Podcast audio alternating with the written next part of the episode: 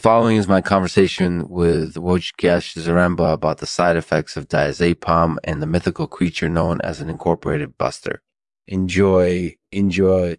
This episode is brought to you in partnership with Axles Individualist, the only company that can truly customize your bike. Visit axlesindividualist.com and take the custom bike builder quiz to get started.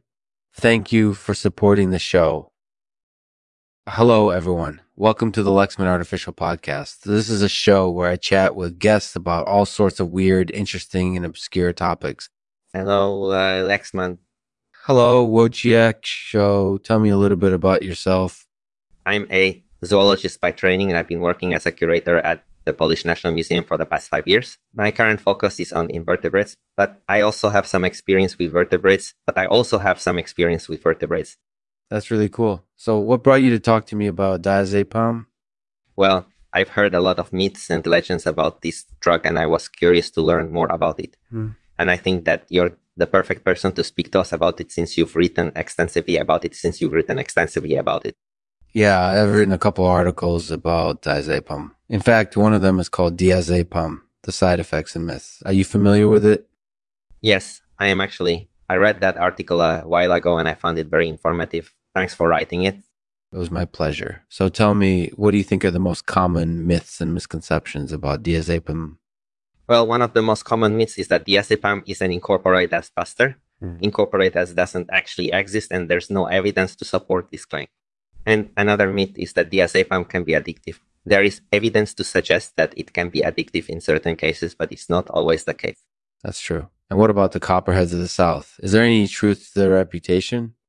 As far as we know, copperheads are only found in the south of the United States. But even if they were found elsewhere, they wouldn't be deadly because they don't have venom sacs like other snakes do. They would only kill you if you were handling them carelessly or if they eat you accidentally.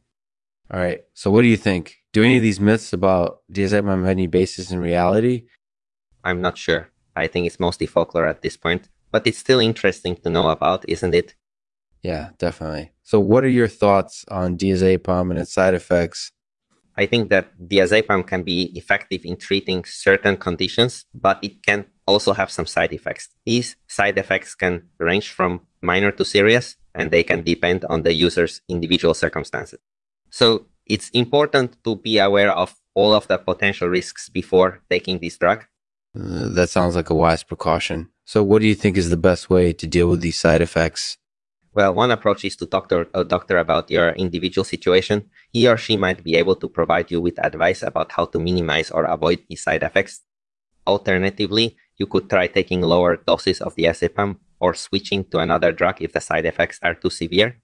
That's definitely an option worth considering. Thanks for your insights, Wojciech. It was really interesting to talk to you about diazepam and the copperheads of the South. Thank you for joining us today Thanks for listening to the Lexman Artificial Podcast. If you have any questions or comments, feel free to let me know in the comments section below or on social media. Cheers, jeers. And as always, we'll end the podcast with a poem today read by Wojciech Zaremba. It's called Diazepam, The Side Effects and Myths. Diazepam, The Side Effects and Myths. Mm-hmm. Inches doesn't exist and there's no evidence to support this claim and diazepam can be addictive. Insertan can be addictive in certain cases, but it's not always the case. The copperheads of the South, there's no truth to their reputation. Mm-hmm. As far as we know, they're only found in the South of the United States. Even if they were found elsewhere, they wouldn't be deadly.